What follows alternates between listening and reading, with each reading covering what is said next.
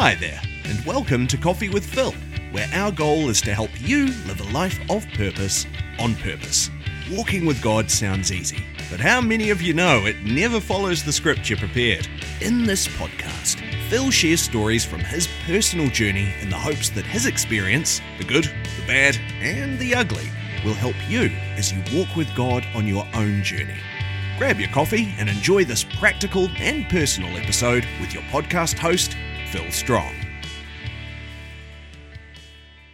Well, g'day and welcome to the podcast. Welcome to Coffee with Phil.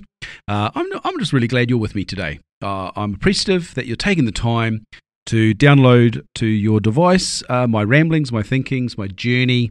And look, I hope and I pray that what I'm sharing with you today will really resonate with you, either for now or in the future, because the title of today's podcast is Leading a Strong Family.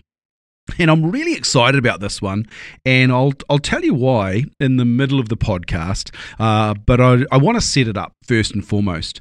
I think this is a really important topic. I think this is actually a vital topic because I see there are a massive issue across communities, particularly in family situations, with parents shrinking back.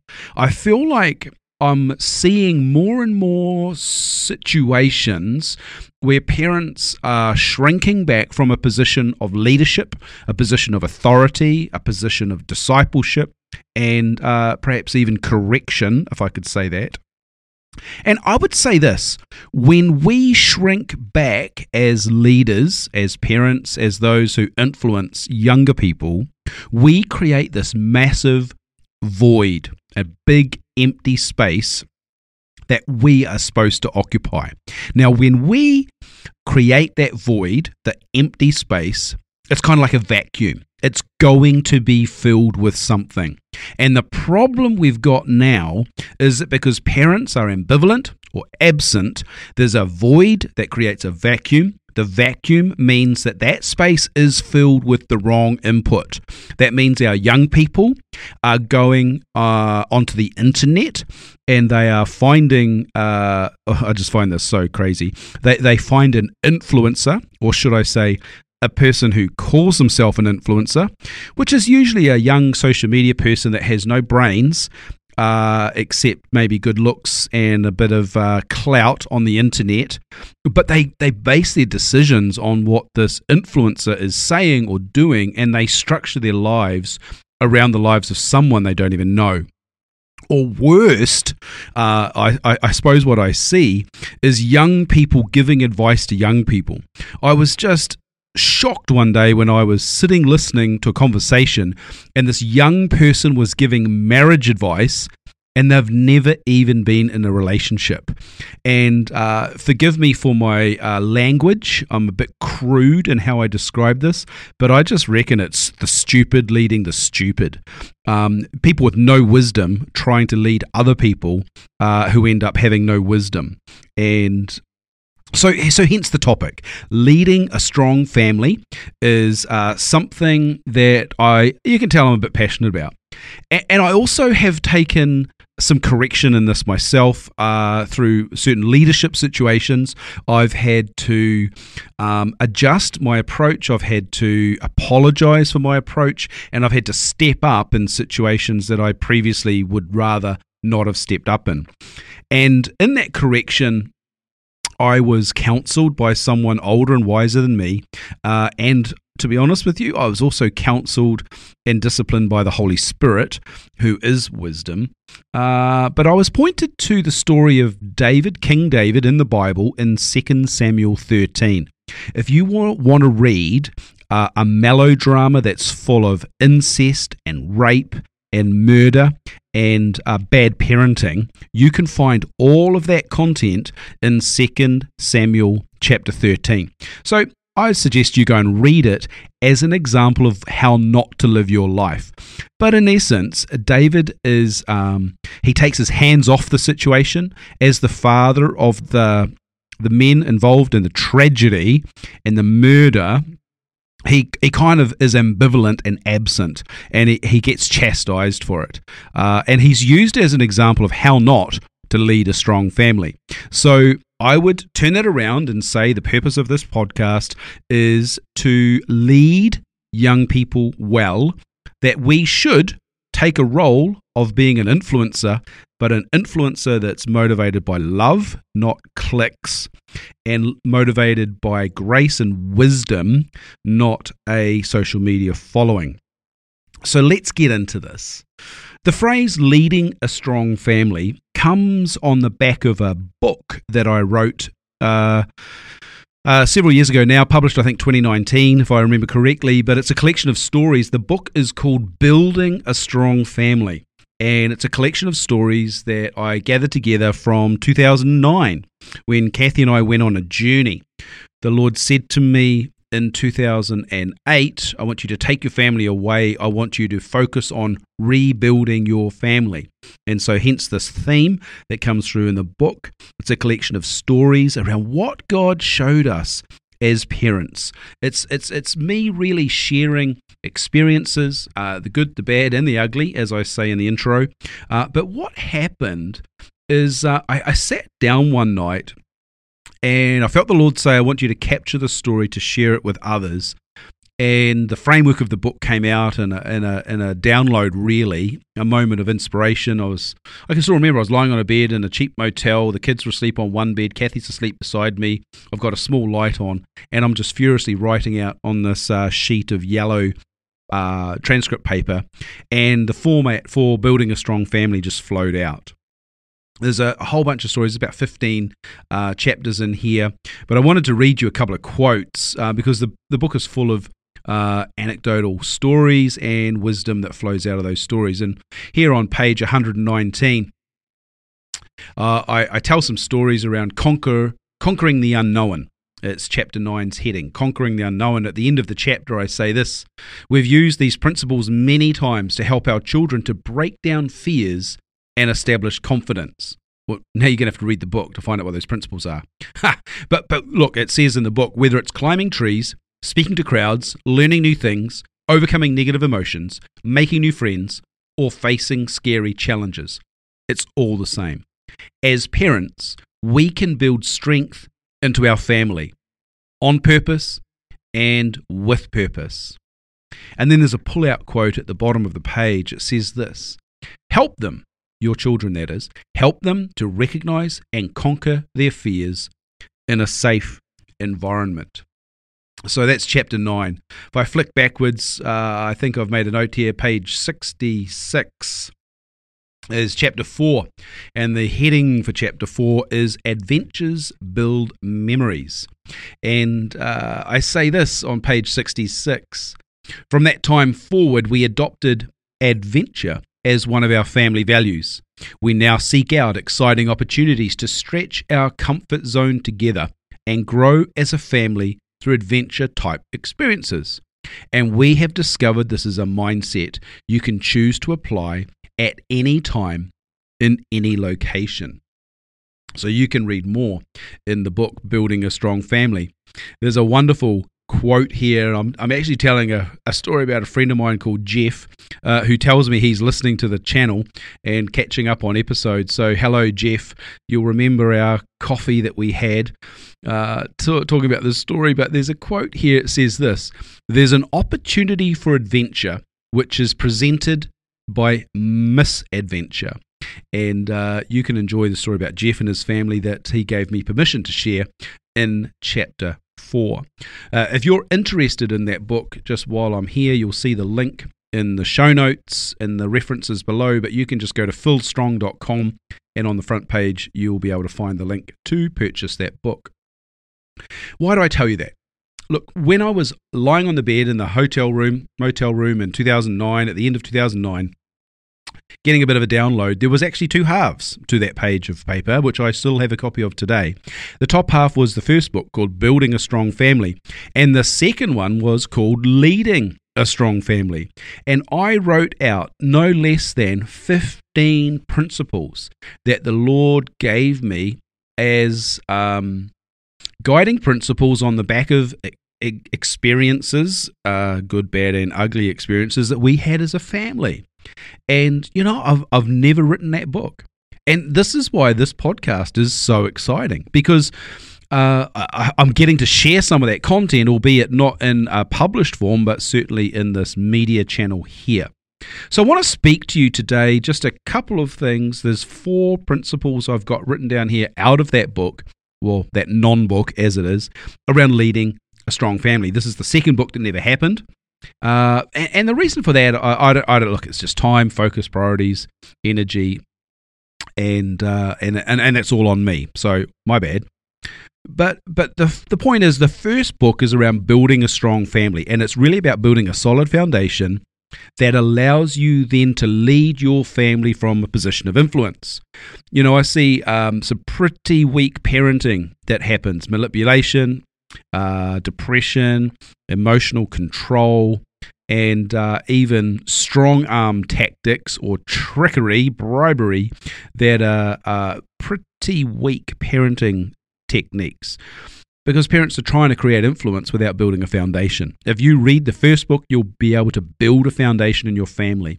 Kathy and I intentionally took time out at significant cost financially and emotionally to invest into our kids. And I'm really proud to say that we've got some awesome kids now. Our kids are amazing. I'm proud of them. They'll probably listen to this getting a little bit teary-eyed, because that's how the family rolls. But the point is, we chose to build into our family, to build a foundation. That means that we now have a friendship with our kids that is amazing. And in fact, you can read that in the epilogue of the first book, because I wrote it 10 years after I wrote the rest of the book. But let's get into leading a strong family. I want to talk to you about principle number 16 on my list that says, let your family see your weaknesses. Principle number 16 on my list is, let your family see your weaknesses. Now, you have to understand, there needs to be a good foundation in place before you do this. We were traveling in the United States in 2009. We traveled from our base in Boise. We packed up our Chevy Suburban truck, and we put all our stuff into the back of it, and we headed off east. And we went through Yellowstone National Park, and we camped with bears. There's a funny story about that that's in the book. But we got to Denver, Colorado, and I'd noticed that the temperature gauge on the Chevy dashboard wasn't looking as good as I would like it to. I was a bit nervous because we had had a few mechanical issues with this vehicle. I'd spent as much on the vehicle as it cost me to buy it, which wasn't part of the plan. But I noticed that the gauge wasn't where I wanted it to, and all of a sudden, well, I remember we parked in a parking lot. I was a bit worried. I was thinking, what am I going to do about this? I don't know anyone. I don't have a lot of money. This is really beyond my level of comfort. And out of the front of the truck came a pile of steam.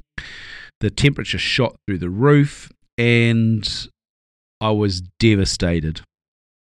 It was a long season. I was at the end of my rope. I didn't have emotional reserves. I certainly didn't have solutions or answers. And I remember my head falling onto the steering wheel with a thud, just in defeat. And I didn't know what to do. I was inside. I was crying out to God, saying, God, I can't handle this. I don't know what to do. It was a moment of weakness, but it was a visible moment of weakness. And I remember at that time that Jackson, who was sitting in the back seat, he just piped up, chirped up. You know, he was 10 years old, so squeaky voice, but he's like, don't worry, Dad, we'll work out what to do together. And at the moment, I just felt strength come back into me, because I realized I wasn't alone. I was the leader of the family, but I was being supported by those in the family, and it made all the difference to me. I remember, we got the radiator fixed, and we sorted it out over a couple of days, and as a result of that layover in Colorado, we ended up down in Golden, Colorado, staying down there, and we had some amazing cool times while we were waiting for our truck. There was a time at the end of the year when we were in Florida, and we had essentially run out of any reserves that would be able to help us survive, and we were living week by week on the provision of God and the faith that was necessary to see God come through. And we told our kids about it. We prayed about it at dinner time. We held hands and we believed that God would provide for us. And I can tell you, He did every single time. But the joy for me wasn't so much in the provision. It was in the evidence that my kids were seeing that God is faithful to love, protect, care for, and provide for every single one of His children. And I can remember walking into the post office like I was floating on clouds with the ability to pay the rent on our apartment for that month. Why? Because God was faithful to provide. So Principle 16 says, let your family see your weaknesses. And finally, the catchphrase for that is, they will grow stronger through it. So if you want to lead a strong family, you can let your family see your weaknesses and they will grow stronger through it. As I cast my eye down the list, I also see principle number 18 on my list. It says this: you don't have to protect your kids all of the time. Now, that sounds like a horrible piece of parenting advice, but understand that many parents cotton wool their kids. They don't want them to have an experience of failure or hurt or harm.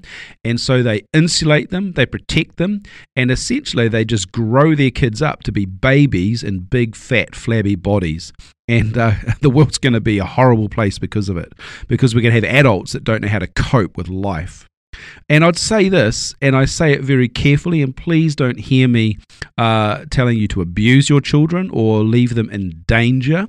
But here's what I wrote down. Broken bones make for stronger bones.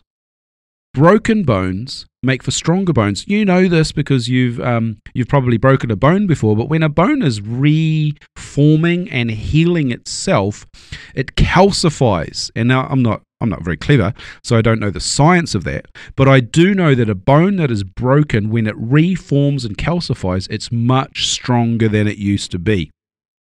So when you wrap your kids in cotton wool and you do not let them fail, you are making them weak. They're weaker than they need to be for life, because life's going to knock them around long after you're gone. And if they don't have the ability and the resilience to cope with failure or problems or danger or accidents, then you have done your kids a disservice.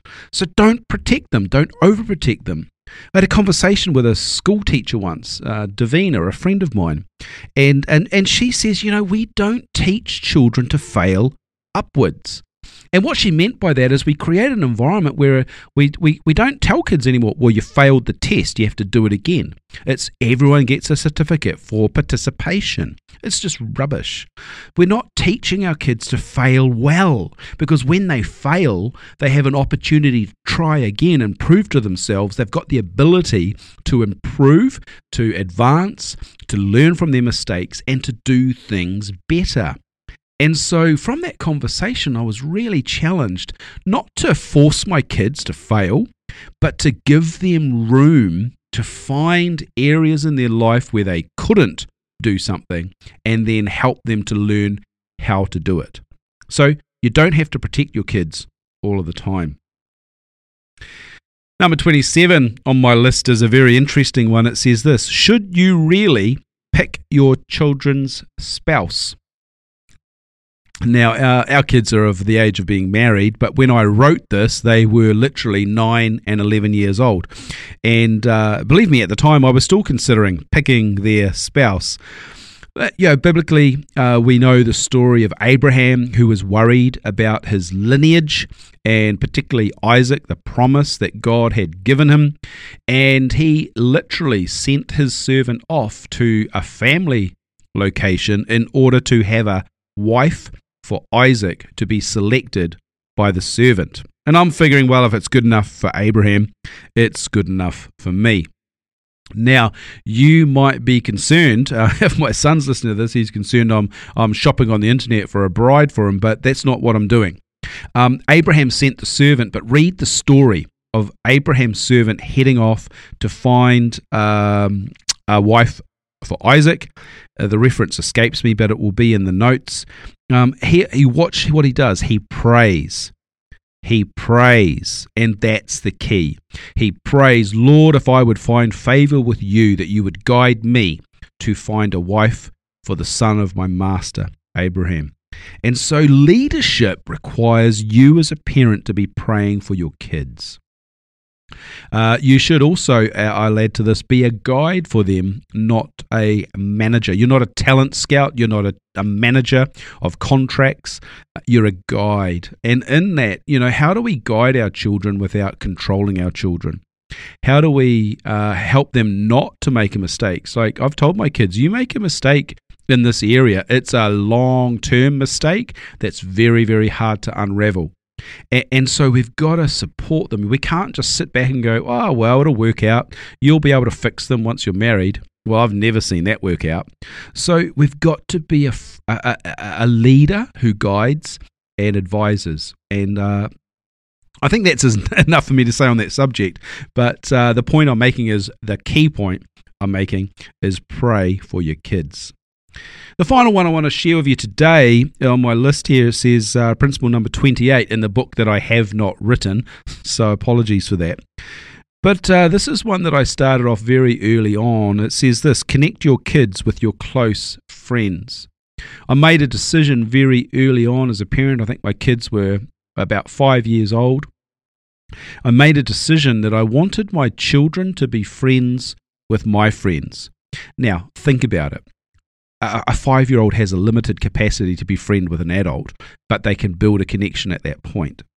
And when Jackson was about 5 or 6 years old, me and my mates used to go and play on our dirt bikes. We would take the first Wednesday of the month as a mental health day, and we're all self-employed, so we asked the boss, and he said yes, and we would put the dirt bikes on a trailer and we'd head off into the mountains. Well, I'd take Jackson with me, and I say to my mates, help him, look after him, and just be there for him to talk to.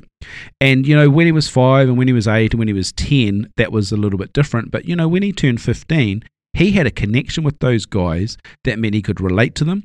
He could reach out to them if he needed to. And, in fact, in one case, he started working for one of them when he had his first business. What's the point there?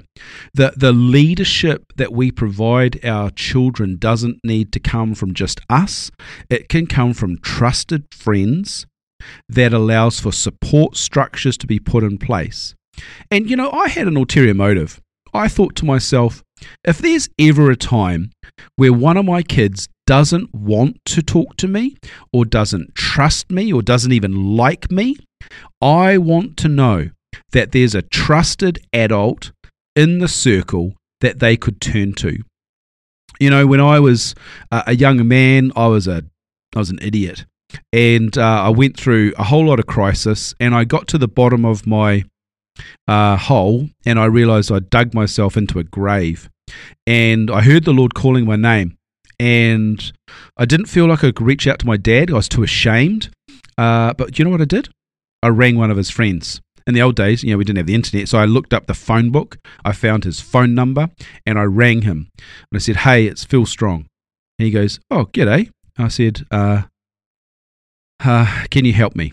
And he was more than willing to help me. Why? Because when I was younger, my dad made sure I was connected in friendship with him in a relevant way, but certainly in a way that helped me out.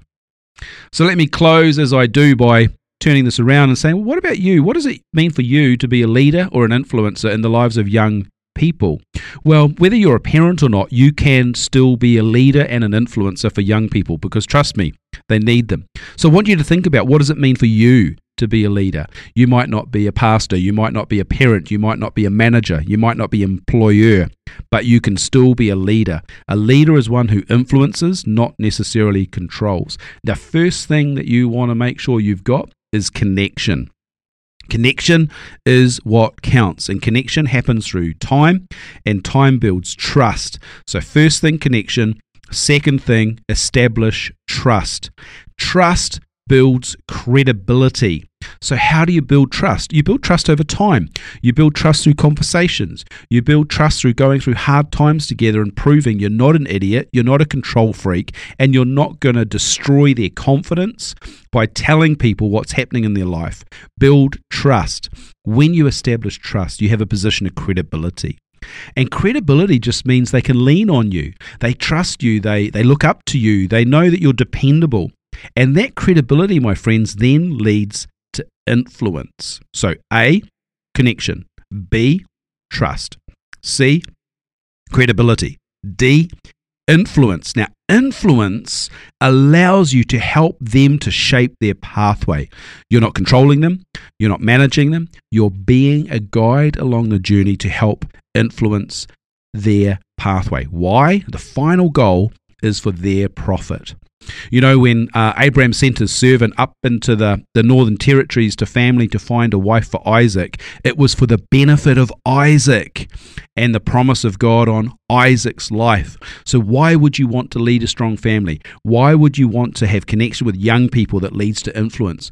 For their profit, for their benefit, for their lives to be richer, more full of purpose, to have less mistakes, although no mistakes, less mistakes, certainly of a significant level, and that their lives will be richer because of your influence. So friends, I'm committed to leading a strong family, and if you know me well, you know that family is bigger than blood, and I've talked about that previously.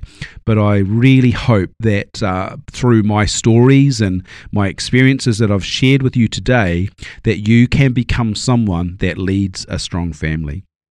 I look forward to spending more time with you. For that to happen, I'd love for you to subscribe to the podcast. It's on every channel that you could think of. Find it, subscribe to it, make sure it downloads into your application of choice on your smartphone or your device, and make sure that you listen to the messages. And when you bump into me, let's make sure we have coffee together, because I'd love that. Hey, well, take care, friends. I look forward to catching up with you soon. God bless.